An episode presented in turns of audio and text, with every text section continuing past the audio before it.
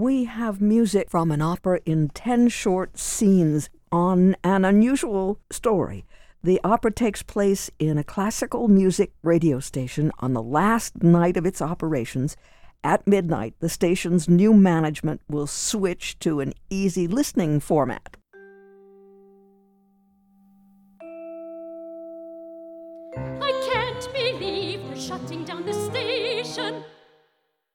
Believe it, kid. The station sold luck, stock, and broadcast frequency. How did it happen? The station made That's the way the story begins, and composer Paul Salerni strikes fear into the heart of every classical music programmer with this one act opera. Its title is Tony Caruso's Final Broadcast. It has a libretto by the celebrated poet Dana Gioia, and it won the National Opera Association's Chamber Opera competition. It has this definitive recording on Naxos. And Salerni has another one act, The Life and Love of Joe Coogan, and that's adapted from another unusual subject, Dick Van Dyke's TV show, one of the episodes. The original screenplay was written by Carl Reiner and adapted by librettist Kate Light, and the music, of course, by Paul Salerni and Joe Coogan had its premiere in September of 2010.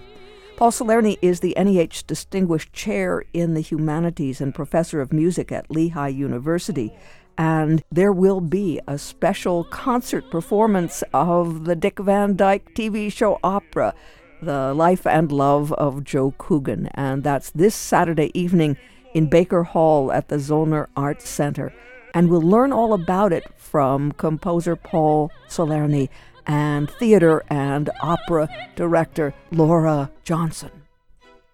On September 24th, we're going to do a concert version, you know, stand up and sing, not move around too much, of The Life and Love of Joe Coogan, which is the setting of a Dick Van Dyke TV show episode. Now, Laura, your name always comes up if Paul and I are talking about Joe Coogan. And he always says, but it was Laura. Tell us what happened because it's not the most obvious thing. Well, a TV sitcom episode is not usual grist for the operatic mill, but we've been fans of the Dick Van Dyke shows since we were kids and watched with our parents. And then stations, uh, networks came along like Nickelodeon or these sort of rerun archival sitcom venues. And when we were first married, we used to catch as many of these as we could and felt like we could probably recite the lines along with the characters and understand the you know the flaws and the, the great points of all the characters. Carl Reiner's just a brilliant, just a genius comedian in his own right, but then as a writer, my goodness, you know, this was his his baby from the word go. And we've just been fans forever. And so we were watching an episode one night called The Life and Love of Joe Coogan. And I just said out of the blue, this should be an opera. And I don't know what it was about this particular episode that made me feel that. And it's a little tricky because it's got a big reveal. There's a kind of a secret, in a way, that gets revealed all of a sudden for the audience. Uh, well, the audience actually is in on the secret. And then for the characters, it's a big reveal toward the end of the, of the show. And I thought, how can this go over if people know that secret and it's out once? How do you then enjoy the piece. But Paul, of course, writes wonderful music and found a way to create these characters in a musical sense as well. And I, th- I think it works, if I may say so. Well, and also part of it was that I had written Tony Caruso's final broadcast, and a one act, you know, is a one act. You'd like to have a second one act to make an evening. And, and I think or Laura make it a triptych. Go for Puccini go and for go Puccini. for three. and I think whether it was subconsciously or consciously, Laura realized that there were some themes that were common and characters. There's a priest. There's a priest in Tony Caruso. There's the idea of life choices involved, and and there's a certain spirituality in both pieces that I think she she realized. Oh, that's that's going to make you know what's a tragic comedy into a true comedy, mm. and and one of my desires before I pass on is to see those two together staged because there will be roles in common. So the priest in one will play the priest in the other. And the priest is a lead in one and a kind of an incidental character in the other. So there's a lot of that sort of stuff going on. So this seems just so natural when when she said you could think about this. You actually connected with Carl Reiner to bring it to fruition. You right? always need the permission of the originator. So yeah, Paul had an interesting phone call Yeah. with his agent. And he's not the only screenwriter for the entire Dick Van Dyke five seasons, but he was the screenwriter for this one. So I called the agent and I said, Well, how do I get permission? And she said, Well, we'll ask Mr. Reiner. And, and she warned me, she said, Now, Paul, you have to know that Mr. Reiner is the nicest man in the world. and once he heard about it, I got a call from her says, Mr. Reiner wants to talk to you. so on the designated time, I called Carl Reiner. We were on the phone for 45 minutes. It was delightful. He knew my teacher Earl Kim because he had served in the army with him. He knew Earl's best friend, Leon Kirchner. They were quite good friends. And, you know, he was just delighted. And he said, Oh, I like your music. And so you know, let's do this. And at one point, Carl Reiner had aspired to be an operatic singer Who knew? and decided his true gifts were in comedy. yes. And and he said there's only one requirement, Paul, that at some point in the opera, the tenor sings a high C. He actually has a story in one of his short story books about tenors singing high Cs. So it's a big deal for him. And you spent time with him in California in his home. He was very gracious because uh, I was having a premiere of the first opera we mentioned, Tony Caruso's final broadcast. And I said, Mr. Reiner, they're going to do my opera in Los Angeles. And he said, I'm coming. And he brought his family. He came totally incognito. You would never know it was Carl Reiner. Sunglasses, Sherlock Holmes hat. And, and at the end, he said, Oh, I loved it. Have you written anything on our opera? Our opera. I said, Yeah, I have some stuff. And he said, Can you come over to the house and play it for me? so Laura and I went over on a Thursday afternoon and spent the entire afternoon with Carl Reiner and went through the piece and just chatted. It was, it was magic. So, what are the forces? Who's going to do this concert performance? It's a, it's a pretty small, it's a cast of six singers. Some interesting choices. We've got some very young singers that we've gotten to know, frankly, th- through Miles, uh, a mezzo named Sarah Ann Duffy, a soprano named Helen Wong.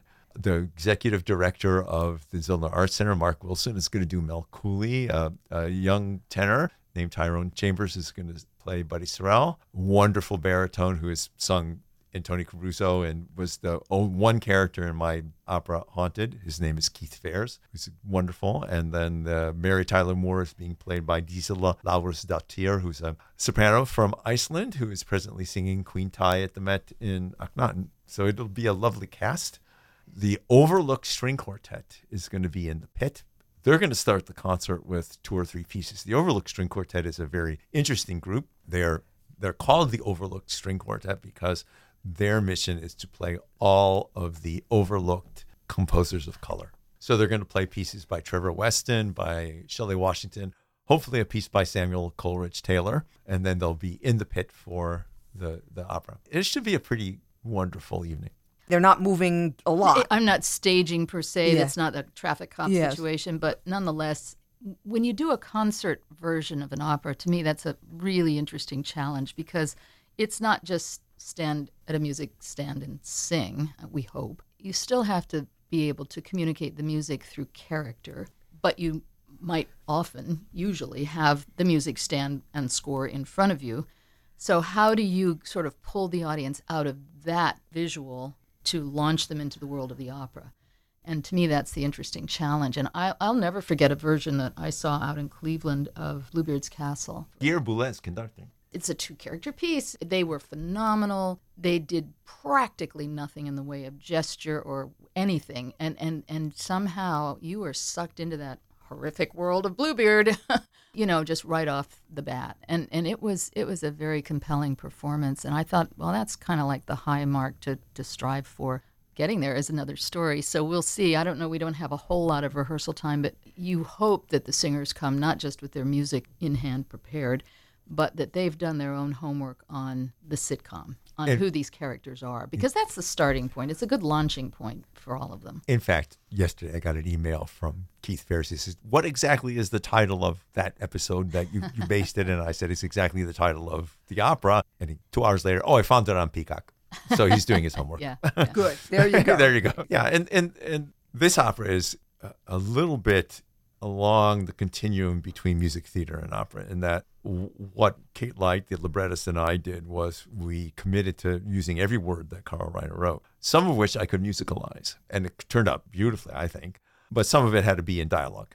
So it, it's a little bit more like Singspiel. So you're going to get some some dialogue, and again, Laura's I think big job is to make sure that dialogue is snappy and witty and stuff. She'll have plenty to do to coach it. And the challenge of this piece, both in the original sitcom and Paul just followed that model, it jumps from location to location. So it starts on a golf course. There's a round, ha ha ha, get it, of golf that starts the piece. Paul has, well, Carl has the action moving to the Petrie household, the office, all of those locations that you might remember from the Dick Van Dyke show are present. But it goes back and forth uh, among these various settings.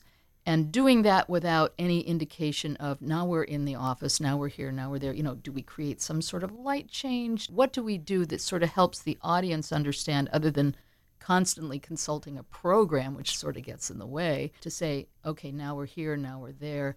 And some of that is what I've been mulling over over this summer. and part of why we're doing this is because we want to make a good recording. And so diction will be really important. Just doing the music really well will be doing important without running around. And you know, when you run around, sometimes the, the voice comes from the wrong spot, and so you can't hear it. So it's it's part of what we're we're after in this case. So that's going to be the 24th of September. 7:30 p.m. Baker Hall, Lehigh University, Bethlehem, Lamb, Pennsylvania. Pennsylvania. Award winning composer Paul Salerni, NEH Distinguished Chair in the Humanities and Professor of Music at Lehigh University in Bethlehem, Pennsylvania, as we just heard, and theater and opera director, Distinguished Theater and Opera Director Laura Johnson, who actually directed the premiere of the opera we will get to hear this weekend. They've been talking with us about the life and love of Joe Coogan, a concert performance of the one act opera based on the Dick Van Dyke TV show episode of that name. And that was created by Carl Reiner, and the libretto for the one act opera is by Kate Light, the music by Paul Salerni, and the musicians are the soloists we heard named and the Overlook Quartet. And you can enjoy the music that the Overlook Quartet will perform and hear the life and love of Joe Coogan this Saturday, September 24th at 7:30 p.m. at Baker Hall at the Zoellner Arts Center at Lehigh University in Bethlehem. And for more information on the web, zoellnerartscenter.org. Z O E L L N E R artscenter.org.